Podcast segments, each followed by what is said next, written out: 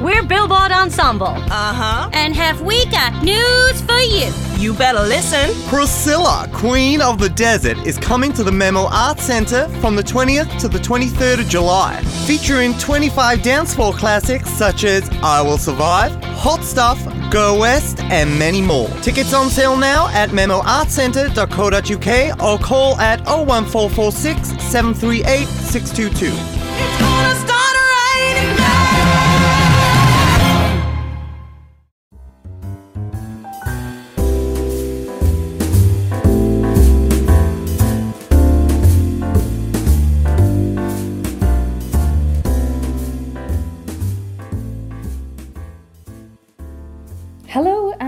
Welcome to the Creative Space. Today, join us on me asking Rhys questions this time round.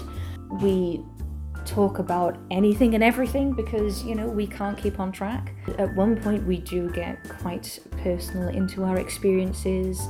Rhys talks about how and why this podcast is up and going. And then we, un- we, we end off with, with, with a couple of happy bits. It is a long one, so I don't know if Rhys is going to uh, chop it down a bit, but join us on today's journey.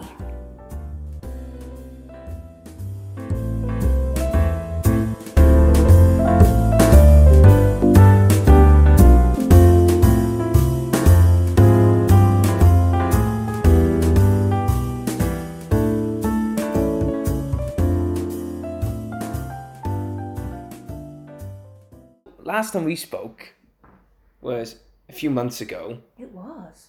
You were the fourth episode. But thing is, though, I mean, look, looking now, I mean, theoretically, I've already done a couple of episodes, recorded a couple of episodes this past week or 2 mm-hmm. and so this theoretically could be the fourteenth episode. Oh, I like to keep it on the fours. Yeah, fourteenth episode. So that would be good. Yeah. So the next one we'll meet will be twenty-four. oh, well. So, Pippa Yeah. and Rhys back in the theoretically studio of a pub. yeah, yeah. The sky was out, and now it's in dark clouds. Oh, but anyway, how are you?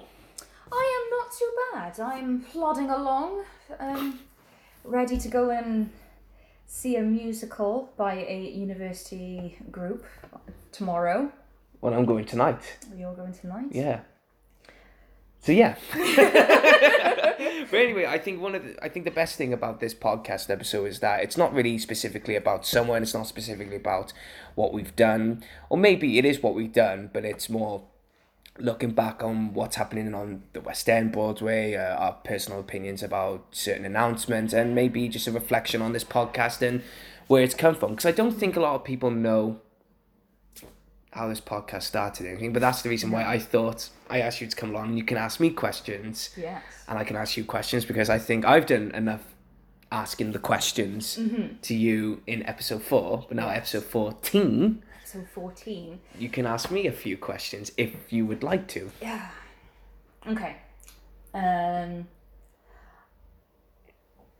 Okay, on the fly.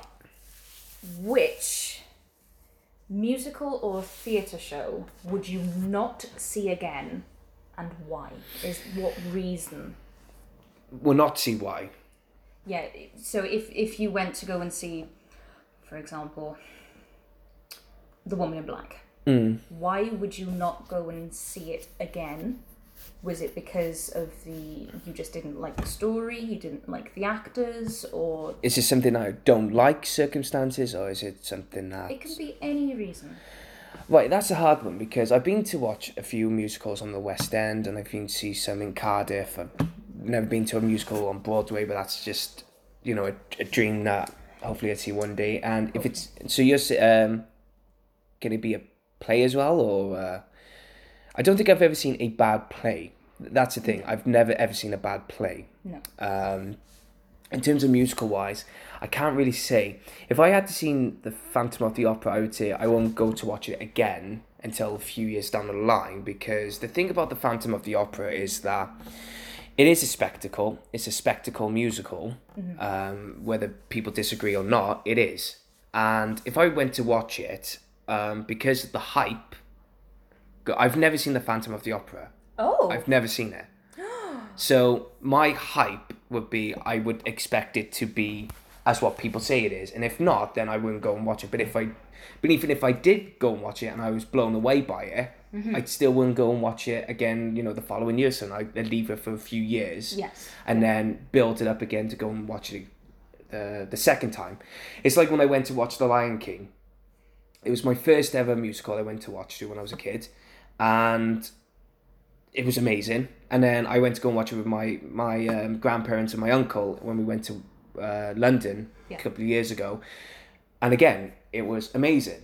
Um, cause and because I left it for so long, um, that's why I think my hopes and everything would be right. I, need to keep it hyped up and everything. So I I wouldn't say I wouldn't go and watch one now if. Uh, now, if I go and watch this production of Grease tonight and I'm let down, then I, I'd say I wouldn't go watch. It's like if I was offered a free ticket to go and watch Grease, I probably would not go because uh, I like the film, but I know for a fact it, it's so overdone, overused, overhyped. It's become a constant thorn to. Even though it's like a culture thing for a lot of people, it's become a constant thorn to me. I think I think when it comes to Grease specifically, while we're on that subject, hmm. is that I've seen it advertised too much by amateur companies. Now, if I were to go and see it done professionally, I would probably go once just for the experience. Hmm. But as as you have kind of reiterated, I think it's just a little bit overdone, a little bit overused, especially the um, what was the example that you used earlier? Um, going out to a to a karaoke night. At least at some point, Grease is going to be used. someone will go for Summer Nights or Grease Lightning. Um, you know, just as a karaoke kind of Mm.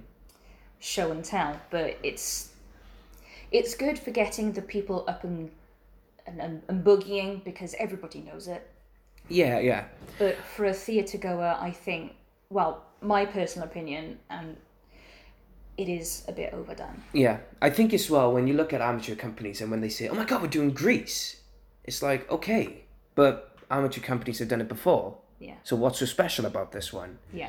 This is why I always try to, if I was ever to run an amateur production company, and it's no offense to anyone, to whoever wants to pick Grease or wants to pick a particular musical that they want to do, but this is one of the reasons why, um, and I will mention Billboard. This is why I'm looking, even though I'm in it, I'm actually looking forward to doing Priscilla, Queen of the Desert, because Yes. it's it's new, it's different, it's something that we've never touched before, or something that.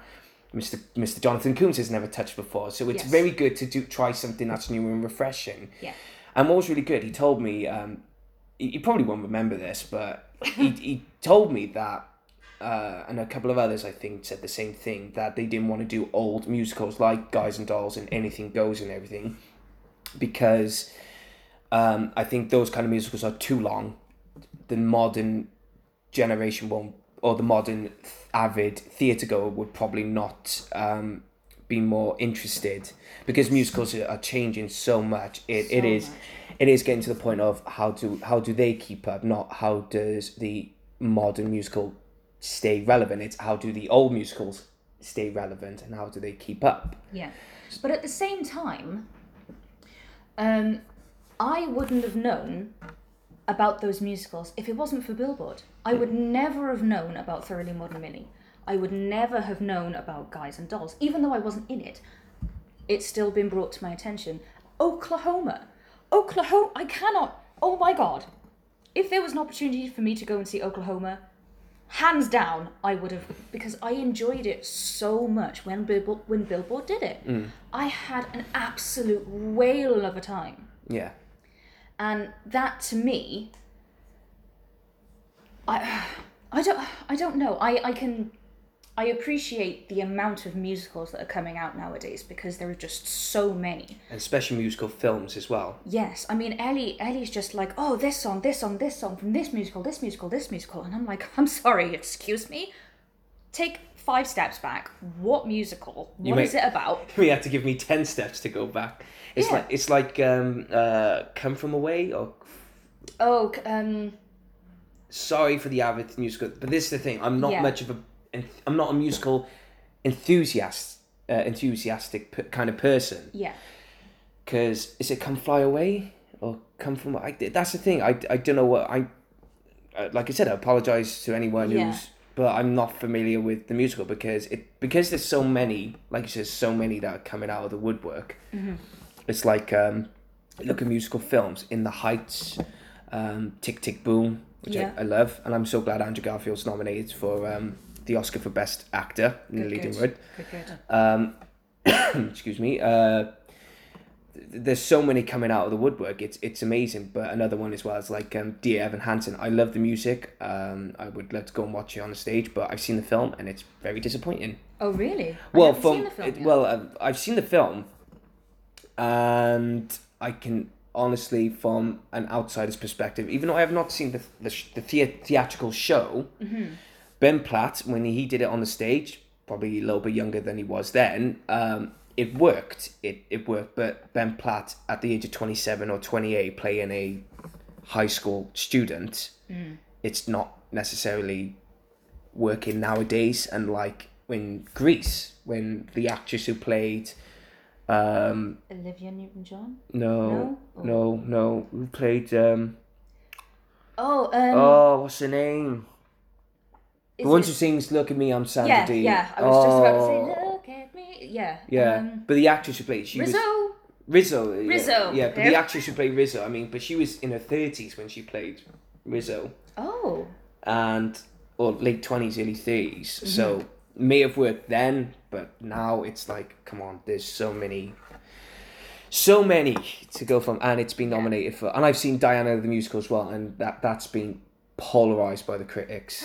Really? Um, being polarized by the critics. I didn't like it. I think it was so cheesy, so Hmm. corny.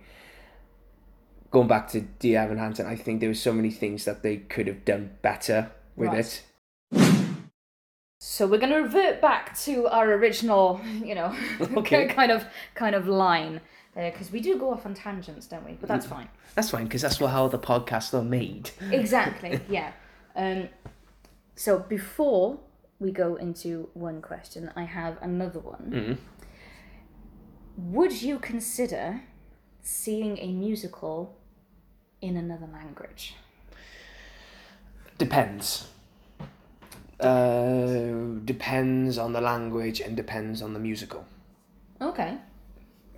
Depends on the language. Depends on the musical. Um, uh, apparently, the, I'm not saying it with the mus- musical, um, but Richard Burton said it brilliantly. The a Shakespearean play in German is so beautiful. Oh, really? Yeah. Um, and I was like, really? Because the German language is very in your face kind of. No disrespect, but it's very sharp and it's very mm, in your face kind of thing. But I like the German language. I I think it's brilliant. Um, but um, I, I don't I don't know the actual words for the German language. But Richard Burton did a monologue in German, and the way he did it as well is like, oh my god, he actually made the German language so eloquently beautiful and way poetic. It was really good. And uh, so I said, oh, I wouldn't mind seeing a Shakespearean play in, in German. See, really good. Um, I'd like to see. Um, I've listened to Les Miserables in French. Okay. Um, I wasn't a fan of it. No. But then I'd like to see a musical, whatever musical, in Italian. Oh, okay. Yeah, I I I like to see a musical in Italian. Don't doesn't matter which one. Mm-hmm. I'd I'd like to see that one. Because to be fair, the Italian language is Oh, It's- it's- molto it- bene. Perfetto. molto bene. Perfetto. it, it is it is really beautiful.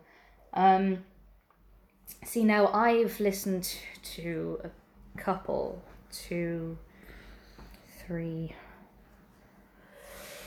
So three, I say quote quote, but weird ones. But then I've also seen um,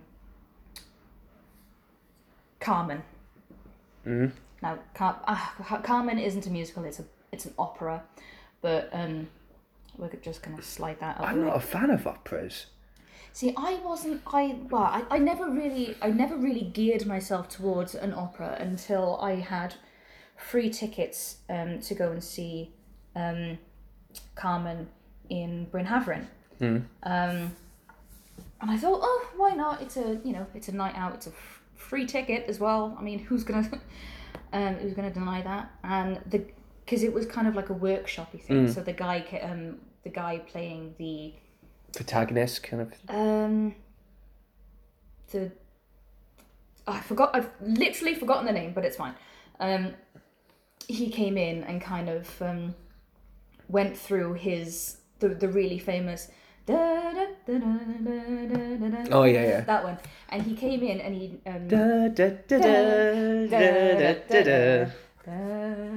Yeah. Oh, absolutely love it. And I didn't realize that that tune was from Carmen. So like an absolute lemon. It then clicked what the music was and I was like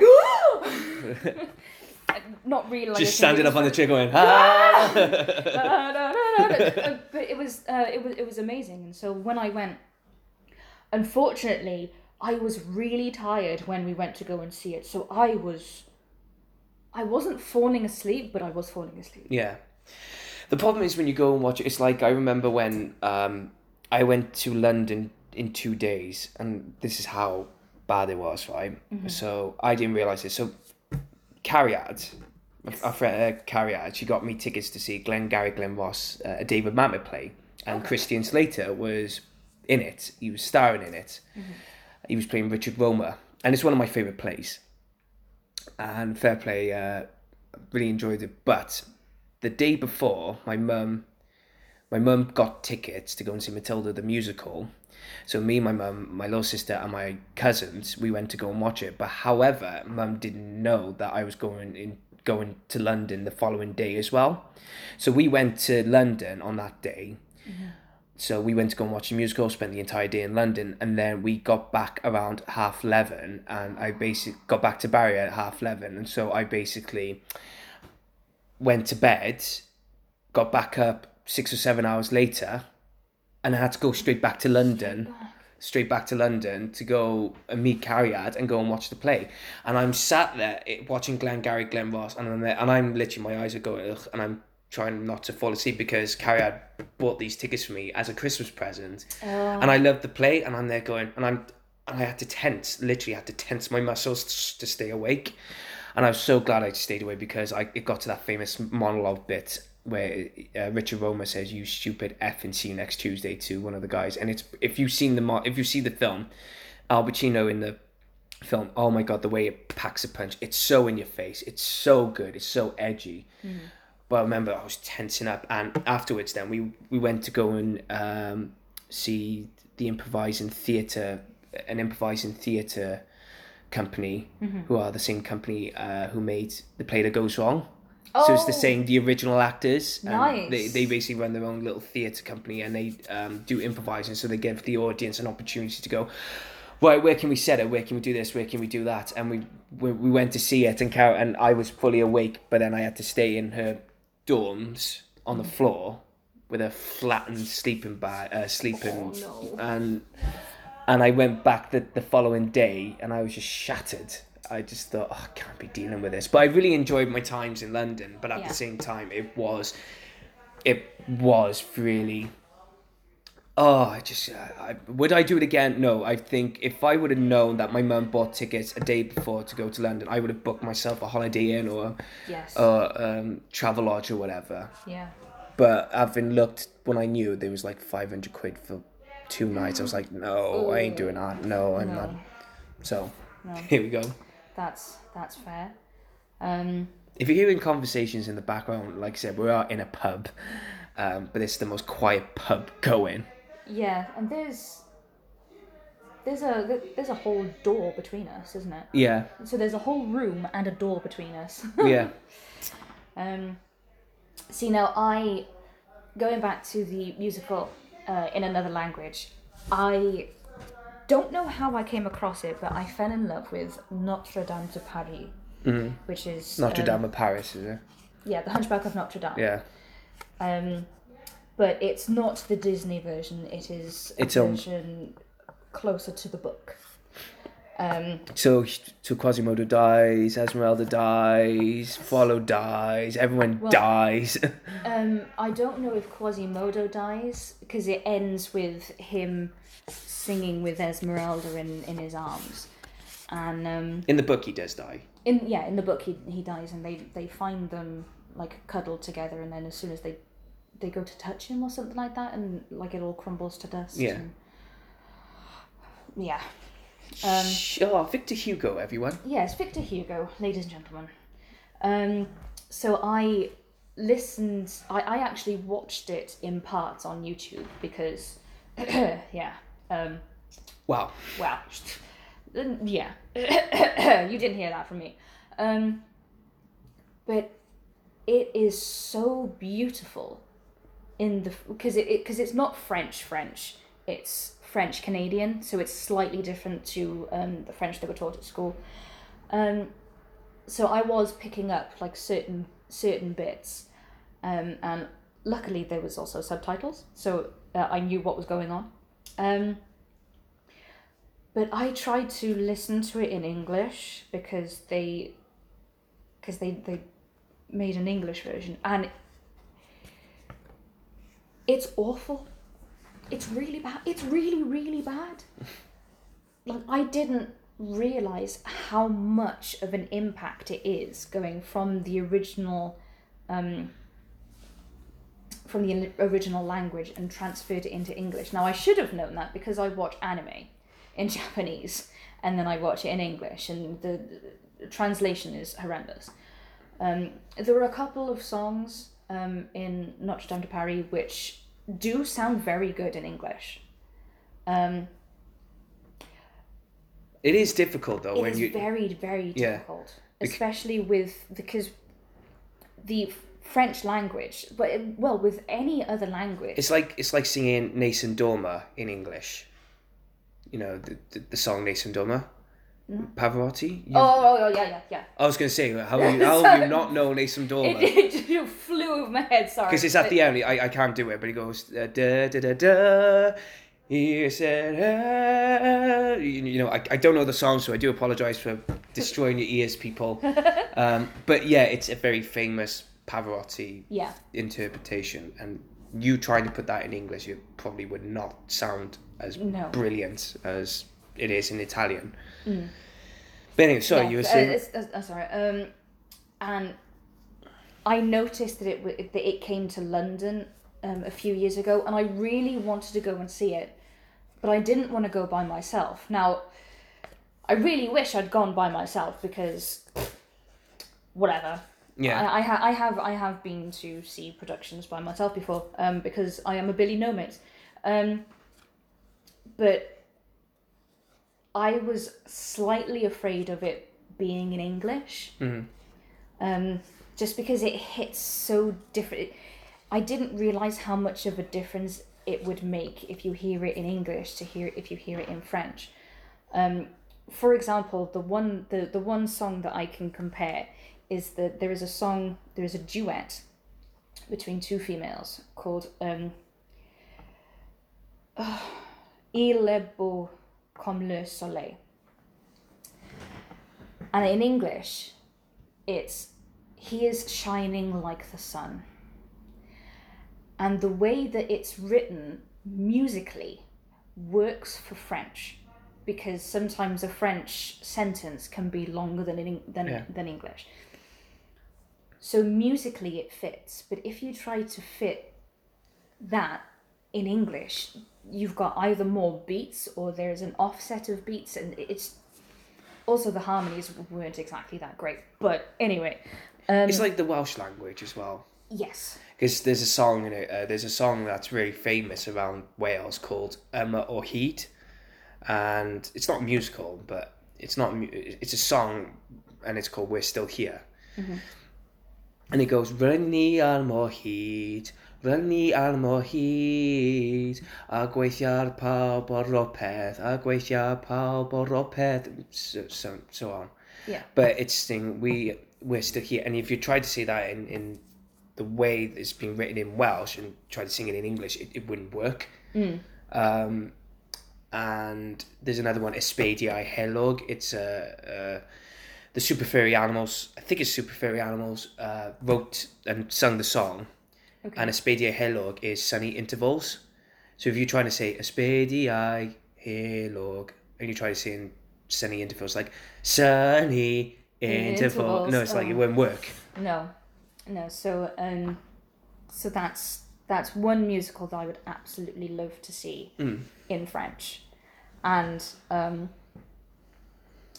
there there is a, another rock musical which is again in French, um, and then there's also Death Note the musical. Now, I was really shocked because um, you know Matthew Pym. Yeah, Matthew Pym, Yeah, good old Matthew Matthew, Pym. Pym. I don't. I posted it on Facebook. That's right, and I was listening to that. I was listening to Death Note the musical, and he commented on my post saying that I that he loved it, and literally, I very nearly fell on the floor because Death Note is very. um Yeah. It. Um. How do I explain it in words? Come on, English. Um. Oh, Welsh. or, or Welsh.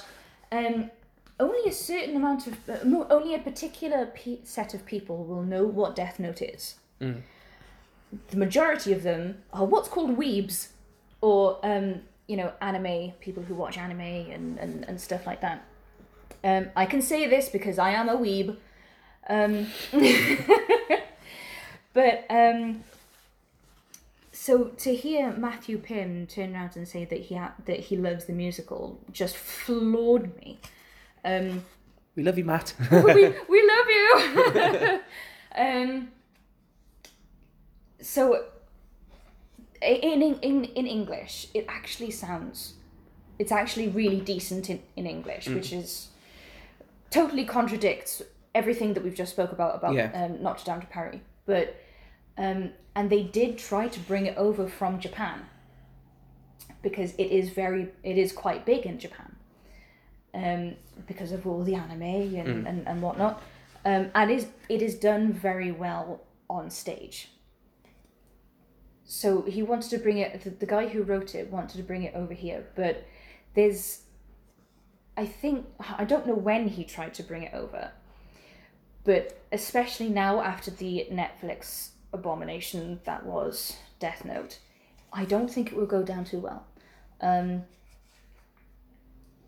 but that, that there's not enough um, people who like it and people who who probably would enjoy it um, to bring it over to over to the UK, which is a huge shame because every song slaps. Yeah. Every song is an absolute banger. Um, and they've made some really, really good um, personality choice, uh, personality differences to um, Misa Misa, which is the one of the only females in, in the story. Because oh my god, is she annoying in the book and in the anime, dear lord! But in in the in the musical, she's bearable. Um, so if I if, if I were to um, go and see something else in, in that is not in English, I it would probably want to be one of those three. Do you know what? Um, just thinking about it then, as someone came up to me, and obviously I write plays, and I'd love to write musical one day. But someone, and I recently spoke to Catherine Johnson, who wrote the script to Mamma Mia the musical, Nice. and uh, ironically enough, uh, today is Friday, so the podcast has been released, and I must advertise the hell out of it later on today. So uh, I completely forgot. Anyway, um, so I was gonna say, yeah, one of the one of the things I'd love to do is for a musical is, and I think it'd be catching people off by surprise, but uh, you are aware of Iron Maiden. Yes. I would love to do an Iron Maiden the musical.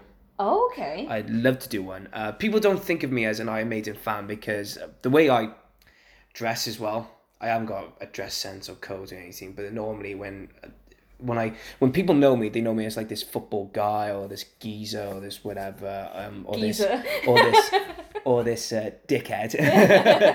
and uh, no, but it's just the way I it, people say, "Oh, you're not really this hardcore or heavy metal kind of guy," but I love heavy metal. I love all sorts of music, and Iron Maiden became my deep crush for the the, the, band, and uh, Yeah. and it was my first concert. Uh, my first concert was with Iron Maiden.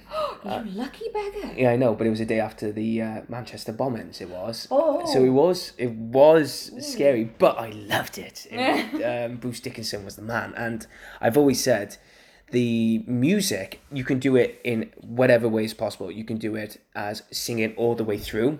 Mm-hmm. It's so doable because the songs are so long and the, the words are so poetic. Mm-hmm. That they're telling you a story, and another way you can do it is by literally just having a song, bit of li- dialogue, song, dialogue, etc. Mm-hmm. Typical musical. Yeah.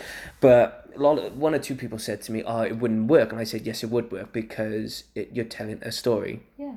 And I said, "I know that the main villain could sing "Fear of the Dark," Ah, nice. um, so that would have been." Yeah, I, I love to do a. Like I said, I I made a musical because you can tell the stories just from the lyrics alone. yeah. Um, I can't remember uh, the Book of Souls. Um, I don't know if that's the actual title of the one of the songs, but in the beginning of the, the the song, he goes, "He is a son of a man." Um, conjuring from his uh, something I can't remember it because when you're on the spot when you're trying to, but yeah, he is a son of a man. It's like, oh, that'd be good to start the musical off. Um, yeah, I'd love to do one, and I know it would probably sell. If the Rock of Ages can sell, Iron Maiden can sell. Well, that's what I thought about um, Bat Out of Hell.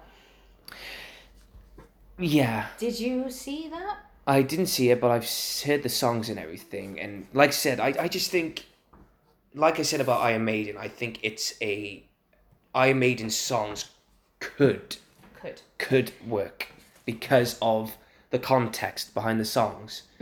Um, the context behind the songs, that the songs itself, you know, you can cha- you could do it as operatic or you could do it as. I mean, you really need a, a tenor. You really need good tenors to actually pull off an Iron Maiden song Yes. because there's another one. I think it's Brave New World. Um, Bruce Dickinson is, is literally going, Your time will come. Like that. He's literally going for it. And I'm like, I, I mean, I, I'm a tenor, but I can't go where he's going, you know? Yeah. Um, but it, Bat Out of Hell, it, we all love Meatloaf. We all love what he's done, but it, it, I think it's like it said, it's like Rock of Ages work because it was a melody of rock, famous rock and roll 80s classics. Yes. Um, and then you got Bat Out of Hell, which is whoosh, all Meatloaf songs that many people, no disrespect to Meatloaf, there are probably one or two Meatloaf songs that people don't like. There's only a, like a, like a handful, Yeah. maybe a, a ton. No offense to Meatloaf, I love Meatloaf to bits. I, I would never slander the man, may he rest in peace. But Yep. um, Cried. Literally bawled my eyes out in work. um, but it's like song like uh, Rock and Roll with You. Uh, is if that that's Rock and roll dreams come true. Yeah, Dreams Come True. Um, what's the one he sang with Cher? Um. Uh, then you got Bat Out of Hell. Then it's I would do anything for love, but I won't do that. No.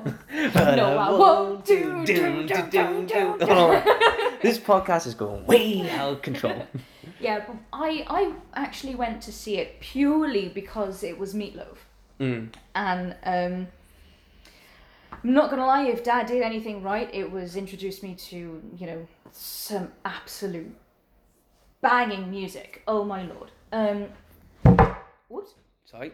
Um, so I so I took my my partner and we both sat there and I I now when I went to see it I enjoyed it and I was I wasn't obsessed with it but you know it was great I was absolutely you know raving about it when I when, when I got back. But then the the more that I kind of remembered it the more I was just like hmm there are certain things that didn't make sense. And then i spoke about it excuse me when i went to my makeup course because i was studying uh, my makeup at the time. And i mentioned it. And someone, uh, another theatre goer, turned around and he was like, "Oh, it was shit." And I- I felt my heart just like break, and I was like, "Well, why?" And then he made me aware that the original concept is actually based on Peter Pan, um, which doesn't make sense when I say it to you. And it won't make sense, especially if you haven't seen it. But it will make sense if you have. Now, the, the there were a couple of other songs specifically written for the musical. Um, I think uh, the there's one particularly called "The Butcher is King," um, and that's for the Captain Hook esque uh, character, the bad guy. Um, and there were some style choices which I did kind of question at the beginning, um, like so for the for the okay we'll, we'll refer it to um to kind of Peter Pan. So the Wendy kind of character, the person that Peter Pan falls in love with, um, she is on a she's on a second level on this on the stage, and then there is a guy with a camera that is recording what she does, and it's shown on these t on, on this TV um, on the stage, which sounds brilliant on paper, but on the page, uh, but on the stage, it doesn't really work. It's not really captivating. it's it's not captivating because you don't know where you don't know where to where to look because you want to look at what she's doing. You don't want to look at a screen but to be able to see what she's doing you need to look at the screen. And if you're further back or if you're up in the gods you are not going to see that. Um so that was one thing that i was a bit like "Hmm, uh." um i have to admit the singing was great. There was um the two the song two out of three ain't bad is um predominantly sung by a woman. And when i saw it on stage it was sung by this black woman.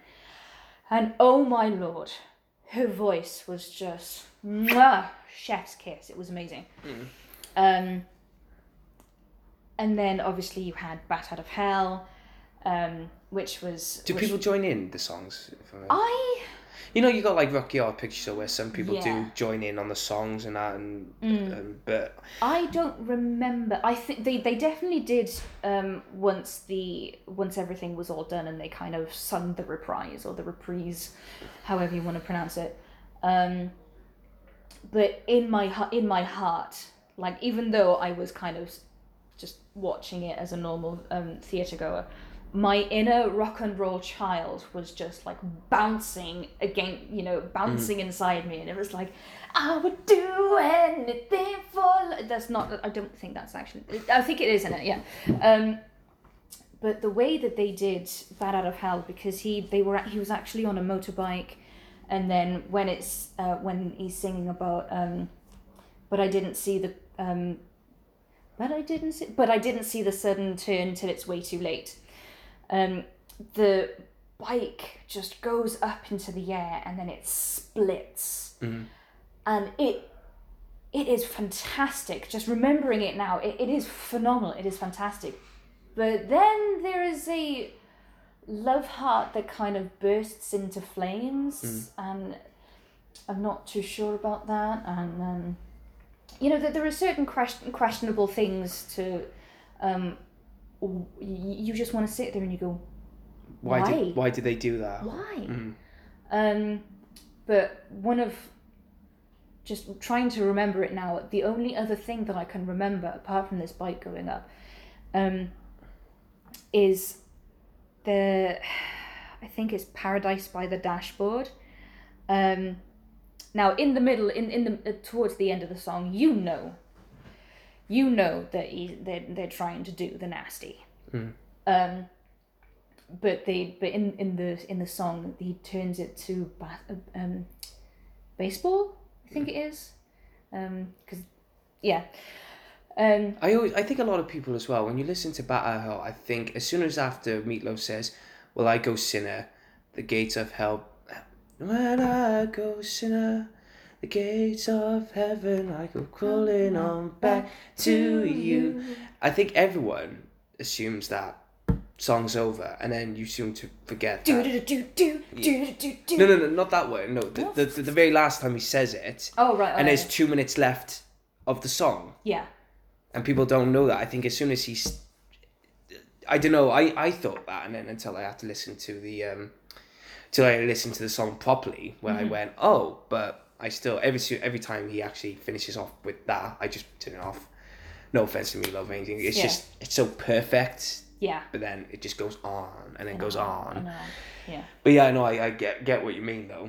Um, but that's what I mean with some jukebox musicals where how how do you do it? Where Yeah. can you do it? Um, it's like when I said about Iron Maiden, I know for a fact that um, it could be a story about the underworld. It could be a story about a fantasy place. Yeah. It's not going to be a realistic or stylistic source of material to do an Iron Maiden song because the songs in there are literally fantastical. The the, the fantasy, they're in a dreamland. They they take you on a treacherous journey into Mm. wastelands and uh, you know you mean it's dreamlands and everything. It's Yeah. just it's what it is, Yeah. and that's why I always think if I was to write a script for i Iron Maiden the musical, that's how I do it Yeah. it can't be done realistically because it just it would never work.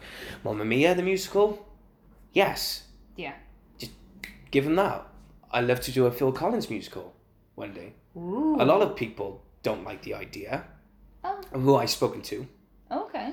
um, but I would Mm-hmm. because it would be a lovely romance uh, musical, Yeah. or it'd be a lovely um, uh, like a coming of age story. Right. Yeah. because I love to have um, you know the, the song I don't care anymore that a character like that could be like a rebel character oh I don't care anymore you know and it could be um, two hearts living in just one mind that could be the two the couple um, Sussudio they just have a party scene you know I got it all figured out yeah. Yeah. um, write me up write jukebox musicals with Phil Collins and Iron Maiden yes freaking please Yes, please. Because then, um, because I have to admit, I don't know what um, the Queen musical is like. We Will Rock You, and I don't know what the the Green Day musical is like. I've never seen the Green Day musical, but I haven't seen We Will Rock You. But my my fiance has, and she said it's it's amazing. The way they did it as well is Yeah. because it's apparently it's about the story of finding the powerful guitar, the most powerful guitar in the world, or something which, like that. uh, which one is this now? Is We that? Rock uh, we- we- oh right. Yeah, one minute. So after that toilet break, after that. Well, trying to find the um, the powerful guitar sounds a lot like um, Tenacious D and the Pick of Destiny. but they go for the pick. It is like yeah, they, the they go pick- f- they go for the pick and they All ask to that be. fucking time ago in the town called Kickapoo, they lived a humble family, religious through and through. Did you know the uh, the father is Meatloaf? Yeah. I didn't realise until I just went, that's Meatloaf. As soon as as soon as he came in and then started singing, I was like, Meatloaf. Okay, so um, going from the conversation that we had just a second ago, but now talking about um, podcasts and the whole zhushing, and Yeah. the, what made you want to go into um, podcasts and doing this whole podcast thing? right. So, podcasting, I I wanted to do a podcast ever since. Um, now I'm a huge wrestling fan, and I was introduced to professional um, podcasting. Sort of came into the wrestling world, even though I, I I sort of knew there was podcast shows outside of wrestling, but for me it was just mainly wrestling. I went to the Cardiff Motor Point Arena for a Comic Con, and there was a couple of wrestlers and a wrestler called Colt Cabana who does the Art of Wrestling podcast.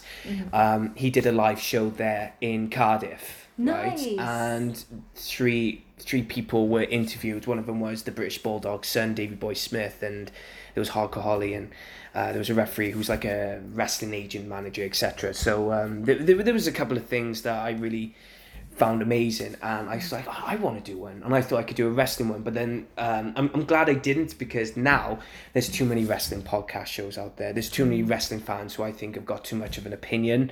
Right. There's nothing wrong. Yeah. Yeah. I got my friend Gav does one, and it, it's amazing. I think he's done really well, and he will go far with it. Um, but I knew that I think people were jumping on the bandwagon to, to say like, right, we're, going to do this, we're going to do that, and etc. So I thought, right, I'll um, wh- what can I do? What can I do? What can I do? And then I watched Under the Cosh podcast, which is all to do with football. And I thought, I love my football. I'll do a football podcast. And because I've had so many contacts over the years, Yeah. I actually managed to get a couple of guests. Now, the podcasting. Um, I always wanted to do one. I wanted to do Dragon's Voice podcast. That's what it was going to be. I thought it's all going to be Welsh football oriented. Orientated. Um, problem was, uh, I did not know whether or not I was going to do it via Skype. There was no Zoom then. it was it was just Skype. Yeah, And uh, and I thought, oh, why don't I travel to these places? Because Mm-hmm. I was working. I thought I was working and I can go off and do it. Um, then the pandemic hit. And then Zoom came in, came in, and that's when it all sort of came together. And I messaged a couple of people I knew, um, and Dragon's Voice podcast was born. I believe so quickly. I should have planned it more, because that way then uh, I should have built up enough contacts. Well, I, I did have the contact, but I should have built up who I really wanted on the show because I was running on an improvising structure Uh-huh. uh, meaning that um, I was going to release a podcast episode every Friday, and if I couldn't find a guest, I would be stuck until my friend Liam got involved, and we I would contact him to say, look, I can't find a guest. Can you come on and let's talk about X Y Z? Um, he said yes, but then there were times where he was too busy because he was he was in his doing his A levels, and obviously I was doing well. I wasn't doing uni, but I was out on furlough in some ways Yeah. and it got to the point where I lost my job uh, from DW Sports, and I was doing the podcast. But 2020, in a sense, for podcasting wise, it was okay. It was brilliant because everyone was stuck indoors, and I got to contact people um, really, really well. But other than that, it was all a shitstorm, as we all know, as we all suffered with. However, by the time 2021 came around, I struggled big time for guests. I was not enjoying it. It felt more like a not a duty. What's the word I'm looking for, Pip? Sure. It was the chore. It was like a mm. chore that I had to do, and but it was in a sense when I introduced it to Anchor. or When someone, a friend of mine, Kieran, who I had on the show, mm-hmm. introduced me to Anchor, I felt that it it it gave me a bit of a leeway. Problem was, I was releasing the um, visual format on YouTube and then trying to release all the audio formats on Anchor that would go out to Spotify and that. So I was literally building too much up. So, um, and in the end, uh, I was falling out of love with it. I felt like this chore, it's not, it's not fun anymore. And because obviously 2021, everything was sort of coming back into like that we get to do this now, we get to do that now, and people and people were getting busy again, and that's when I was struggling and I was not enjoying it, and I was struggling to find a job. I managed to get Christmas work in Card Factory, but I was hoping that someone would take me on part time Yeah. so I can carry on doing the things I love to do. Yeah. So, but I was I was loving the podcast. I was loving everything about it. Um, but then, uh, because the theatre world was still shut down, it was, and football became such a. I mean, you know me, but along with everyone else who knows me better, they know I'm football mad. But even during the pandemic, it made me realise football's not the be all to end all. And I fell out of love with football, but that wasn't the main reason Oh, okay. it wasn't the main reason. Um, so, and it, it sort of intertwines with the downfall of Dragons. I wouldn't say the downfall. I just ended it just to stop it, but I'll tell you the reason. So, um, I really wanted to find work in the industry. Um, so I managed to. Uh, well, I was on. You know, I'm technically still am, but I'm not because I got work. I got a job, but I'm looking to get out of the universal credit schemes now. Yeah. Well, I was on universal credit, and because I was under 25 then, I was given the opportunity to do kickstart schemes. And I applied for a company. I won't say their names, even though I did mention them in my YouTube videos and probably another podcast in Dragon's So if people know, people know. Yes. Right? If people don't know, I'm not going to say the names because there are people there who actually do like. Um,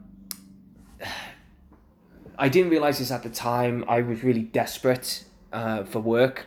So I managed to apply for this job as a production assistant, which I thought would be brilliant, you know. And it was for a company that was based down Cardiff Bay. Great, even better, I can get the training. So I had this Zoom interview with the three gentlemen.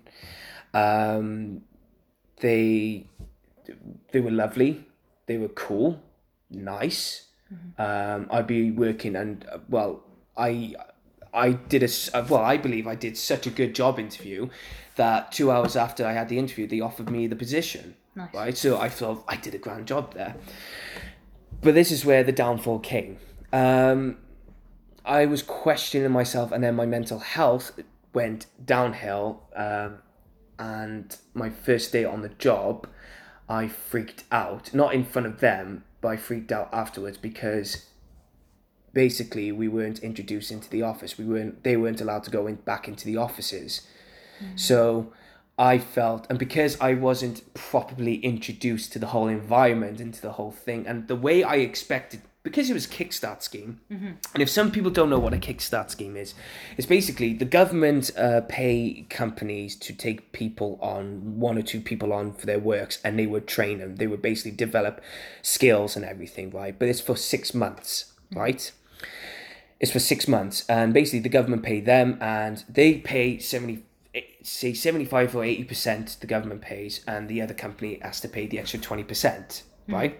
Yeah. a bit like furlough. Yeah. um so um obviously i was getting paid by the government and in this interview they kept saying six months six months. All right for the next six months you're going to be doing this. For the next six months you're going to be doing that. They kept emphasizing six months right? And um so the first day, uh, they were telling me, right, Rhys, can you do this? Can you do this for watch? Now I'm dropping little hints there for people who actually know what I'm talking about. Right? Can you do this? Can you? They're basically saying, right, write a, an article, right, do this, make a video for that, and make a video for this. And I was like, what? What? You know, I, I, I'm all I got is this laptop hmm. and you're telling me these things that you are you are familiar with, but I'm not familiar with it. So I felt completely a fish out of water, Yeah. and there were so many tasks to, that I actually had to do. I literally just crumbled right from the get go, um, and I remember getting off the Zoom call, and obviously having to do the work um, for the next because basically the contract was five hours, a, 25 hour contract uh, from Monday to Friday, no weekends. Brilliant. Okay, but um, it felt like more than five hours that I had to do. And I remember we had like people visiting from at my missus' place, and I remember I was shaking and I and I was on the verge of breaking down, and I basically cried in front of my missus, thinking, I, I can't do this. I really can't do this. I, I don't know what's going on. I, I can't do this. And apologies if there's a phone ringing in the background, people. But anyway, um, I, I kept saying, I, I don't know if I can do this. I don't know if I can do this. Um, and it's a bit of my fault, but their fault at the same time. So anyway, Emily Emily said to me, "Right, carry on with it. Just, just I think because it's your first day, you haven't worked for so long. It, it's probably that. Yeah. It's probably that reason." So I was like, "Okay," and it will. It is something to do with the podcast, people. I, I will get onto it later on. Just just trust me on this.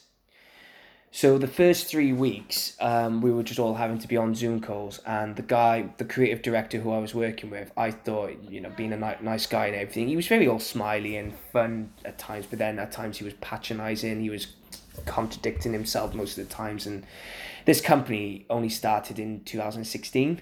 Oh, okay. 15, 16, something like that. So uh, I'm not slagging him out. If people think I'm slagging him out, I'm not slagging him out. I'm just telling you from my perspective how I felt at that time. I'm not trying to run them down. Yeah. But this is, and like I said, it's not entirely their fault. It's my fault at the same time. I should have done my homework better. But at the same time, my mental health just came out of nowhere and it just straight away Yeah. I crumbled, and every time I got up every day, I was not looking forward to the new day. I was not looking forward to what they were doing, Yeah. and so there were times where he would tell me to do this, tell me to do that, and they basically just threw me in the deep end, and I was not ready for it. I thought, like in the Kickstart teams, they gradually tell you like, if if they would have told me at the very beginning, I think I do hope um, these were the two outcomes at first. First one was right, you write two two articles. That's it for your week. Write two articles. Let's see what you like as a writer, and then we'll gradually get you involved with video editing, etc. No, didn't do that at all.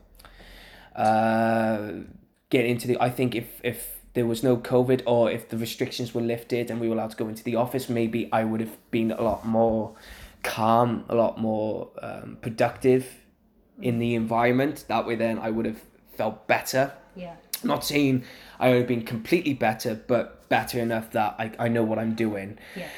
And um, and every day that went by, I was miserable. And there was a one time they they threw me in such a deep end. They had to they got me to call up. They called me up. Uh, no, the creative director called me up on a Tuesday and said, "Right, I got a task for you. Can you call up these five areas of North Wales and say that and organise that? We're gonna bring a film crew down to um, film you guys up in North Wales and everything." I was like, yeah, but I'm not going up North Wales. If I was going up North Wales with them, uh, with this cameraman in the interview, I would have been a little bit more, but I wouldn't want to do that anyway. So I was trying to call him up, and I was freaking out. I was stressing out. I was thinking, this is. I think I'm a fish out of water. I think this is not for me. Um, my love for football, even though we're doing a lot of football projects, it died. My love for football died. It just, I'm. I knew then. I was like, I'm not happy. And when we were allowed to go back to the offices, around the corner was the Millennium Center. And every time I walked past it, I was like, I be there. I want to work there. If I freaked out, I wouldn't care because I, I, it's theater. Yeah. I would, I would know how to gradually work my way around it, but I wasn't. And I got along with people there. There was there was three bosses, and I got along with. I felt like I got along with all of them, but um, the the one creative director, I felt like he was, like I said, patronising. The any idea was stupid to him, even though he said there's no stupid ideas. I was like, well, that's not what I'm reading on your face. Yeah. Um, so, so anyway, um, as we were allowed to go into the offices, I felt like this one big stress relief. There was one big relief, and that was um, they had this uh, assignment or deal with um, Visit Wales, where we had to create content of gifs and memes and everything, and I bossed it.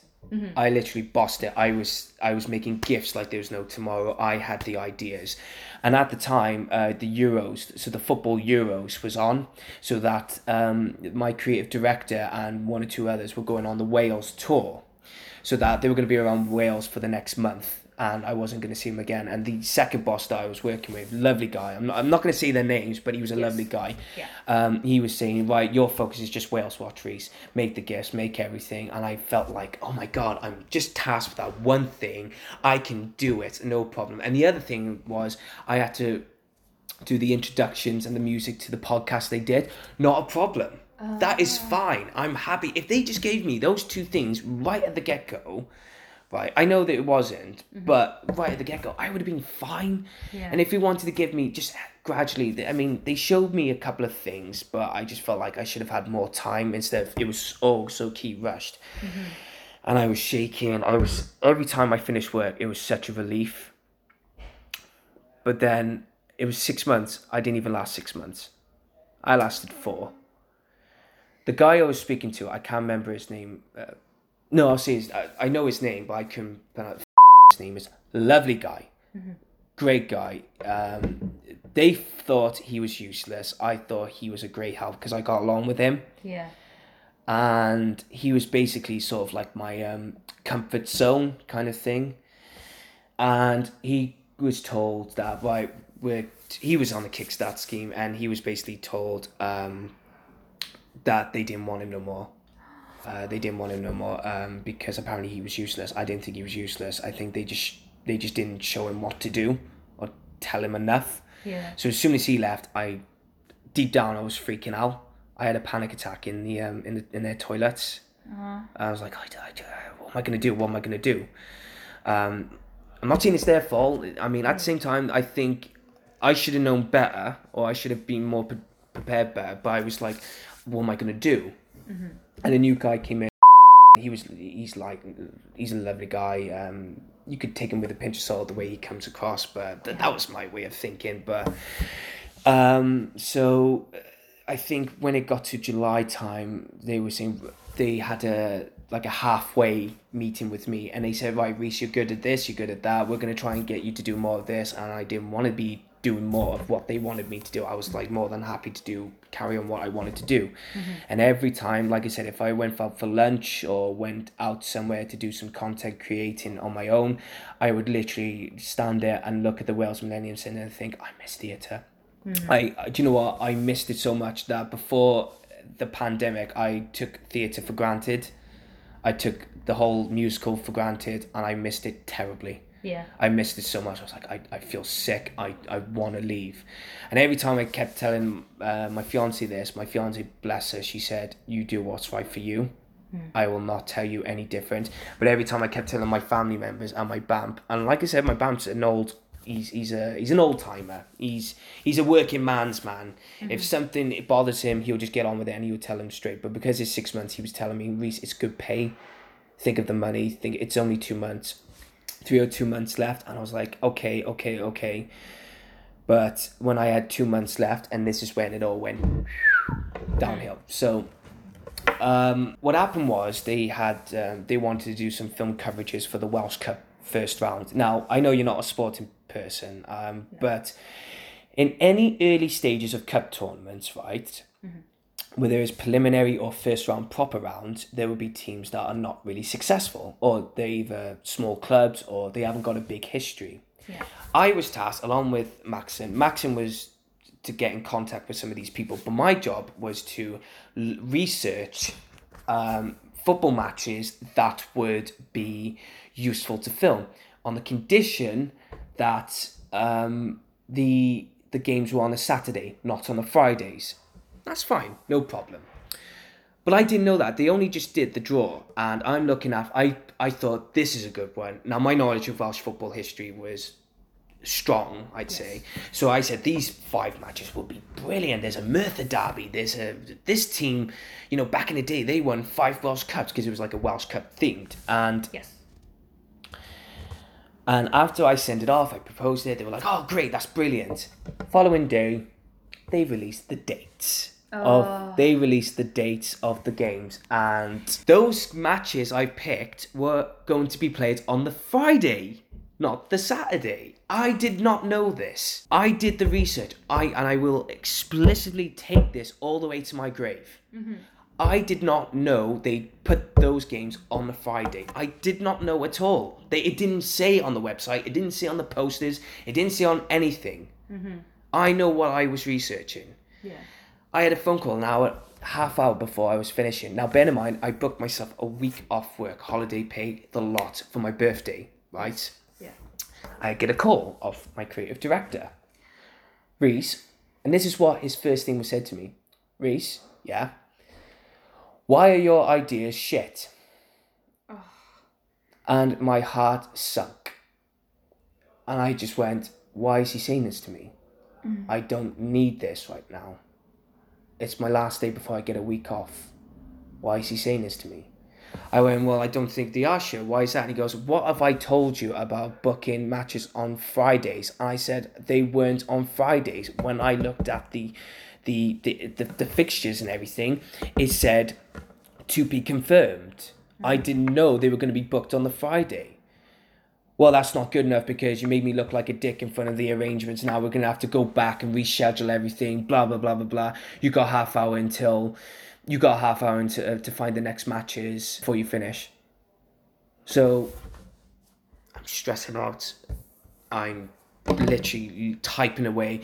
I managed to get a couple, and there were some that when I messaged him, it's like he sent laughing faces kind of way. Uh, it was like, "Oh, these are league matches." I was like, "Yeah, but they got good history." No, it's not good enough. No, it's not good enough. And it was like very patronizing kind of thing. And in the end, I was like, I thought you were the nice guy in this interview, and I had no, you're not. You're the dick. Um, you know, I'm on a kickstart scheme. You're supposed to train me, and you're just leaving me out to hang to dry. Yeah. How how dare you? Yeah. Um, if he, I mean, if he finds out, if he finds out it was him and he confronts me, I was like, no, up yours. You know, and I will definitely call him out on it. Yeah. So um, I'm typing away. I'm look. I tried to apologize. I said, "Look, I'm s- all right, I'm sorry, but this is." I tried to. I tried to apologize, but justify my reasons. Yeah. And in the end, he said, "Look, don't matter. Uh, I should have had a go at and he didn't. He didn't have a go at He- and no offense, the the creative director liked. He had his favorites. Yeah. He had his favourites. Blatant, clear as crystal day. Go and enjoy your week. Go and enjoy your week. It was my birthday. It's like, go enjoy your birthday, go enjoy your week. And do you know what? Do you know that week? Hmm. It was the best week I ever had. For a Yeah. long time. For a long time. Yeah. No stress, no pressure. And even before all this happened, right? The, do you know when I was telling you about the North Wales thing that I was held, held responsible, right? My name was producer on it. I was like, I'm not a producer. You're just telling me to go and look for these people. Oh Why are you putting me as producer? They tried to ask me to contact a variety of people. I couldn't get a hold of this one particular, like Aberystwyth Town Football Club. Saturday King. Mm-hmm. Not supposed to do any work. Reese, have you called up Aberystwyth Football Club? Reese, have you done this? Reese, have you done that? I was like, no, I couldn't. He said, can you do it now, please? It's like, it's Saturday. My hours are up. Yeah. I didn't say that to him, but I was like, all right. But I was gardening someone's house. So I'm having to stop the gardening, trying to contact Aberystwyth, Aberystwyth Town Football Club. Thankfully, they answered and they said, yeah, no problem. I said, yep, no problem. Done, done, done. Everything. But they shouldn't have, they should have done that. They should have. Yeah. They should have done that, not me. My 25 hours were up. From Monday to Friday, Friday they were up. So I said this on my birthday to the guys I went out for drinks with at the football club. I went, my, my love for football's dead. I'm not enjoying this job. If it was at the theatre, I would have, hand on heart, if it was the same situations, I would have just brushed right through it. Yeah. I'm not enjoying this. I feel sick. I feel tired. I'm stressed. I'm mentally not. I thought I'd be mentally strong for this. I am not mentally strong for this. No. Um, I, I'm not happy. I'm, I'm not happy at all. Do you think that if you if you were in the office and if they showed you what to do from day one, if you had more of a positive day one, do you think you would have been do you think that you would have survived the six months if you had Yes. um no, yes, absolutely. I would have. yeah. Definitely, hand on heart, I would have. But it is what it is. Like I said, I'm not trying to blame them. I'm not trying to say it's all your fault because Yeah, yeah. I had a responsibility as well. That's why I'm saying it was both the fault of both parties. Yeah, yeah. It is what it is, though. So by the time I came back, right? So this is when the nail. I think this is what broke the straw that broke the camel's back, right? Uh, so we go into this meeting. It's me, the creative director, and two others. So there's and there's another woman there. I won't say her name because I actually like this girl. She's from America, and if she knows who she is, she's awesome. Um, lovely, lovely. And she taught me how to write the articles. She basically taught me everything. Oh, fun. Not the creative director. She taught me everything. So um, uh, we're in this meeting, and they're talking about female representatives in this thing. There was this documentary, but I wasn't aware of this because they all started this on my week off. Ah, So they're talking about something I am not familiar with. So I'm on my. I thought I wasn't involved in this. Mm-hmm. Hand on heart, I thought I was not involved in it. If someone told me, Rhys, you're involved with this, can we ask for some ideas? I would have gone fair enough, right? I know it sounds stupid. It's like, oh, people should. It's like their their excuse is, oh, you should know. No, it's your job to let me know what is going on. Mm-hmm. You're a boss. yeah. Anyway, I'm on my phone looking up Welsh football stuff to do, Yes. ideas. And the thing is, they asked for the meeting an hour before I leave. I finish. Right? So I'm looking at I'm looking at my phone constantly at the time thinking I, I had to be somewhere by now. Yeah. I had to be somewhere. So um Oh there we go, I said his name. I said his name. Oh well, I'll just see the creative director. Yeah. That's fine. Um, he kept looking at me, And he's looking at me and he and he goes, Do you have to be somewhere, Rhys? Why are you on your phone? And I, and I basically said, Well, I'm looking at Welsh football fans. I was like, Yeah, but you're involved in this. We want your opinion on this. I was like, I don't know what you're doing. So we'll pay attention next time. And I was like, Yeah, but I don't know what you're doing. I, I did not know what you were doing as soon as we walked into the room. Yeah. Um, so they finished this section off, and I thought, right, I get to go home now. And he calls me into the office, back into the meeting room again, Yeah. and uh, he basically rips me in your asshole. He's, he basically says you, you were like a, a, a spoiled teenager, looking at the clock, um, it's like as if you got somewhere better to do.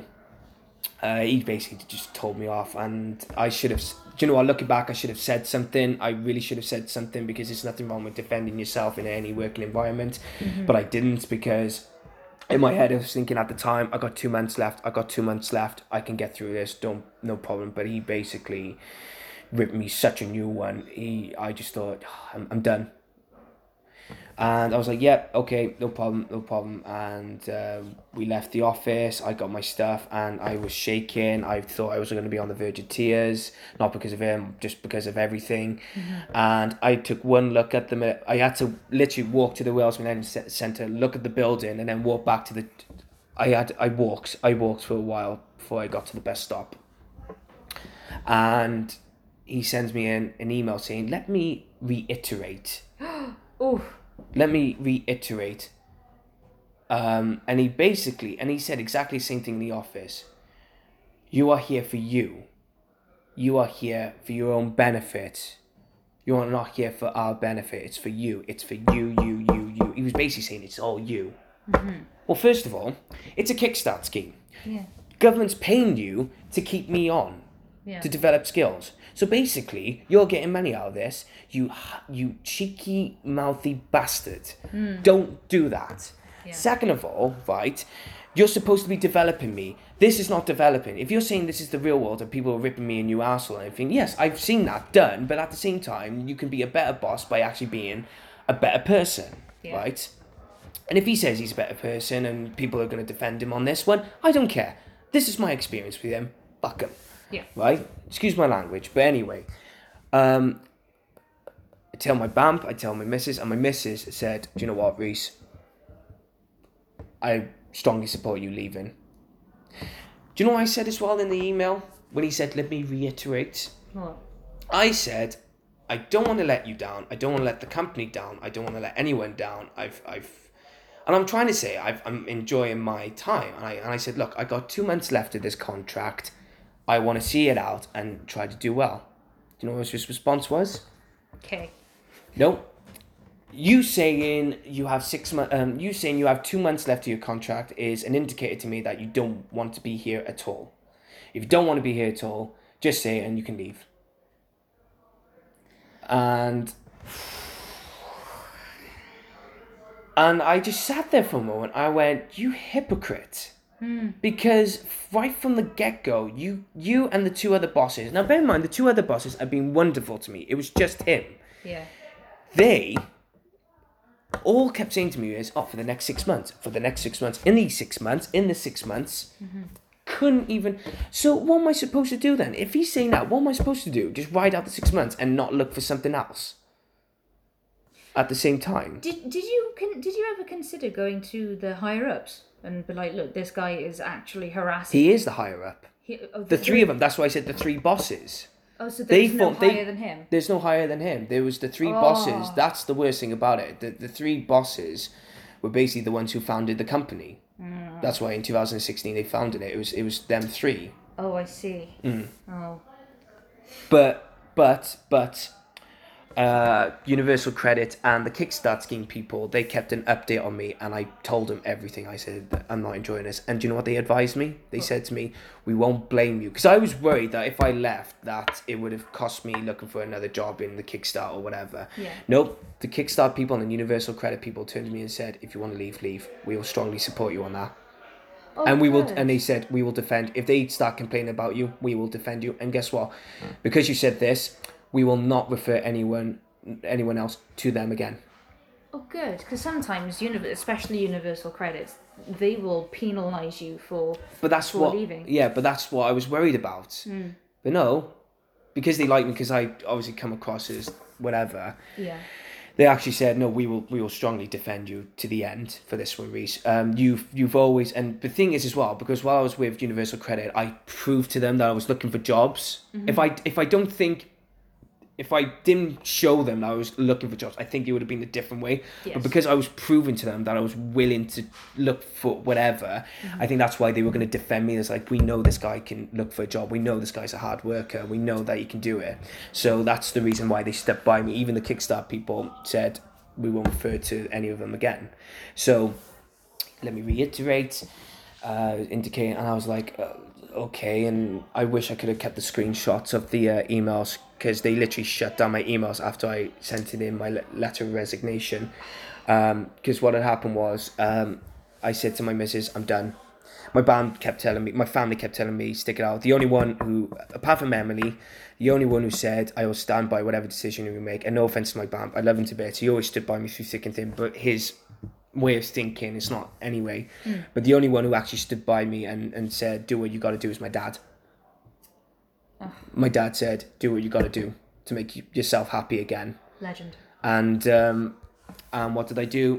Typed up the uh, the letter of resignation. Walked in on the Wednesday, and keep in mind my Mrs. great grandfather passed away around that time as well, and his funeral was that week on the Friday. yeah And I wasn't going to be in on the Friday, and I certainly was not going to spend another day or two in this in that office. yeah I wrote the letter of resignation. I printed it out in the office and I signed it. And I said to the creative director, "Can I have a word with you in the meeting?" And he stood there and he smiled like, "Oh, what's what's happening?" And I basically said, "Here's my letter of resignation. I'm not really enjoying this. Um, can I still have a reference off you and everything? But thank you for giving me the experience. Um, I'm gonna say we're gonna call it quits." We shook on it. Bear in mind, it's half nine in the morning. I'm supposed to be starting. We left the office. Well, the office meeting, board meeting, whatever you want to call it. yeah I picked up my uh, bag, and he looked at me and went, "What? Are you leaving now?" yes mate And I literally went, "Yes." And he went, "Why?" And I went, "I got better things to do." use his own words against against him Yeah. And I got up, I went, ta and walked out whilst giving the peace sign as I left. Even though it was the V sign, uh, it was the a pure sign where it was like peace, but to them it was like, yeah and I, and you know what, Pip? I tell you this for now. My love for the football podcast died, so that's how Dragon's Voice died because I couldn't find any more guests yeah they didn't help me with the podcast. They didn't everything, so it slowly died off.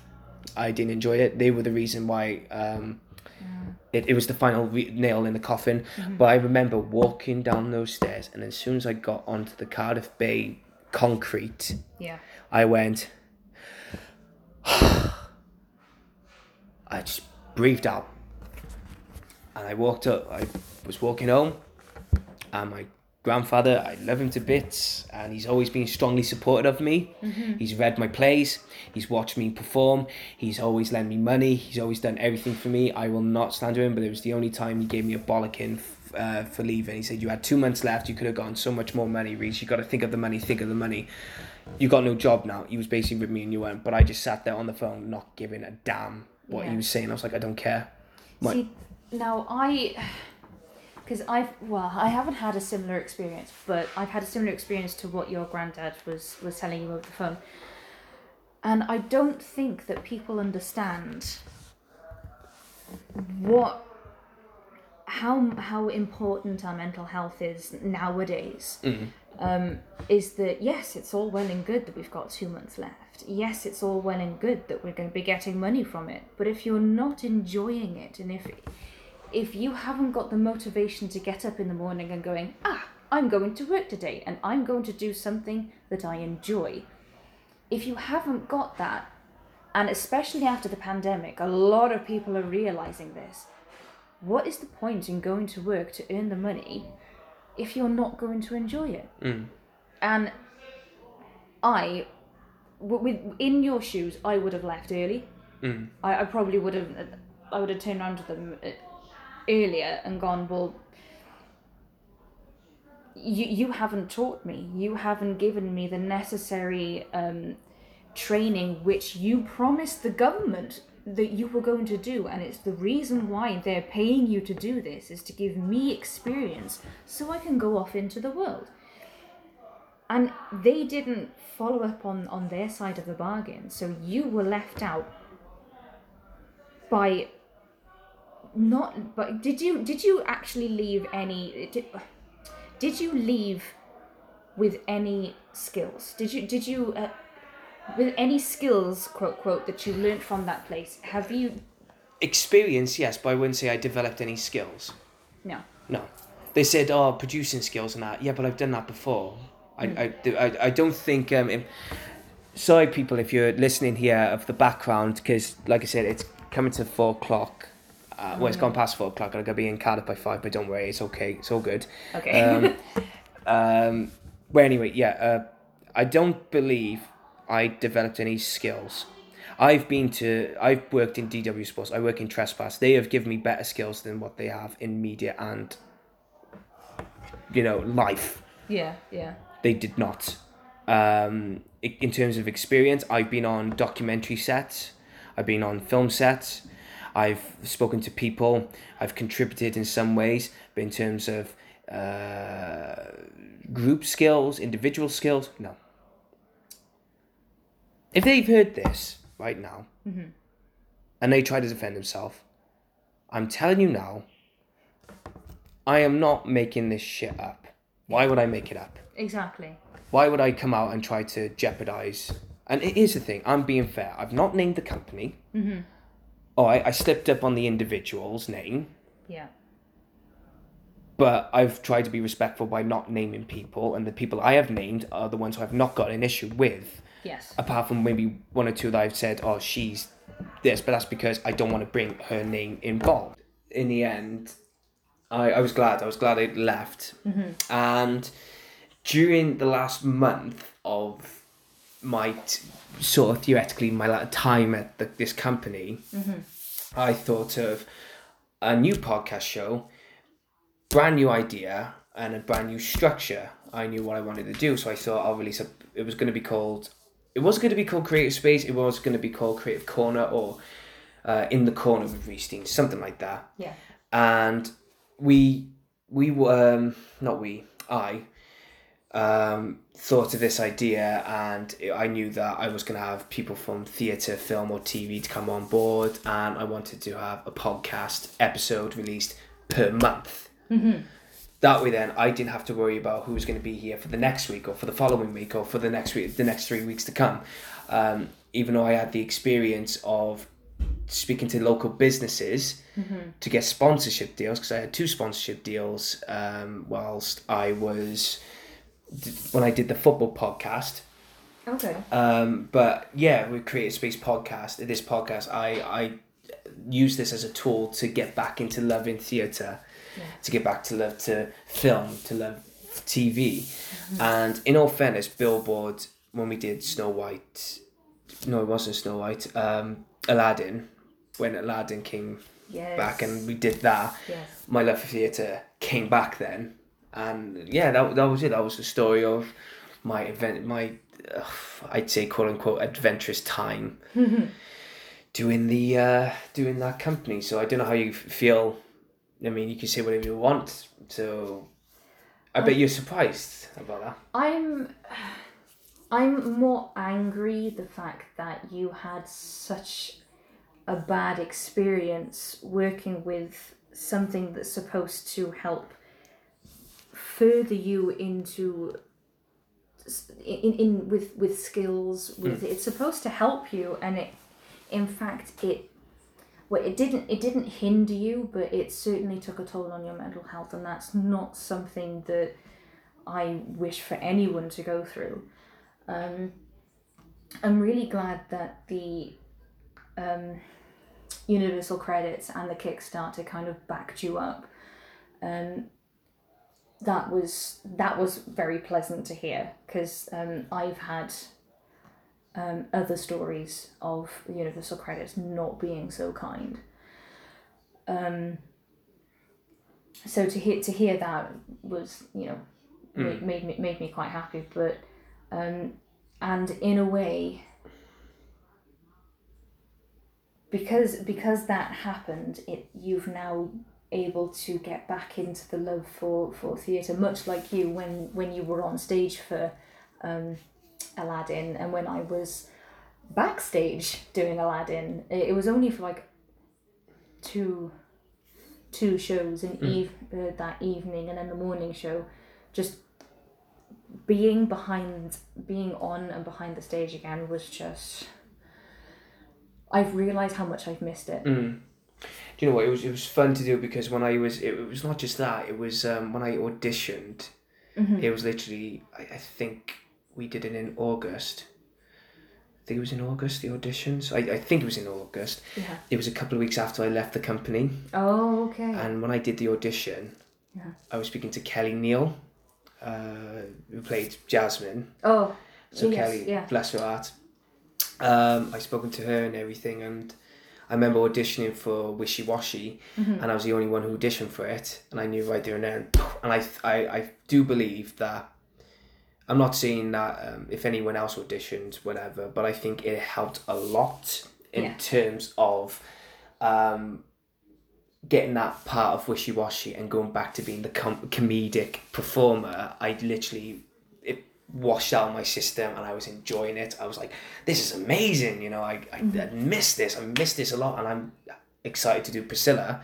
But now I'm, I've gone back to loving writing for theatre, for writing, and my love for football has actually come back oh, good. it, it has come back. Yeah, Um, even though my team's uh, really above above the relegation zone, so uh, yeah, here we go. But it's it's got to the point where I can actually go off and write a football project for theatre. good. I'm I'm surprised that uh, you were surprised that it happened to me. Something like that happened to me. Yeah. I was gonna ask why. Well, I'm a constant thorn to people's. I I think because the the way that I know you is that you're not one to kind of sit back and take it. You're always if if someone did you dirty, if someone kind of not shouted at you, but if someone was to um, harass you, you would literally stand there and be like, "I beg your pardon," you know, um, who the hell do you think you're talking to? Um, so for me, I mean, when when you were telling the story, my immediate thoughts was like, well, why don't you go to someone higher? But there was nobody higher. Um, you know, so it, it- it's just so I'm I'm just thinking of like, well, what would I have done in that situation? Like I I probably more than likely I would have done exactly what you would have done. Um, but I haven't got a backbone, so I probably would have stuck out the full six months like an absolute lemon.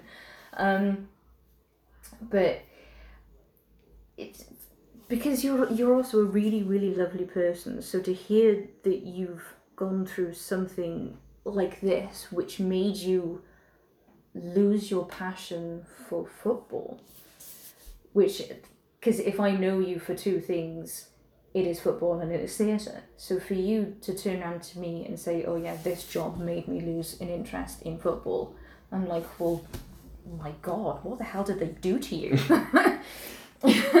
Because if any, if I see anything on Facebook that you post, it's it's football related or it's um, theatre related. More often than not, it's you going, "Oh look, there I am. There's a picture of me having a good time with the lads at the stadium," you know. So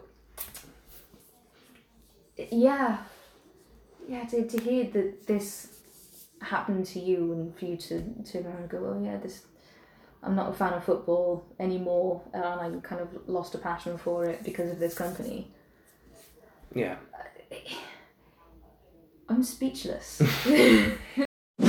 I met Ian McKellen. I met Gandalf. oh i'm so jealous And I met Professor X. I met Patrick Stewart. um, as I stick the middle fingers up to people. yeah Uh, I, do you know what? I'll tell you a funny story about Patrick Stewart to conclude um, uh, this okay podcast. we'll, we'll, we'll, we'll end off with something happy Yeah.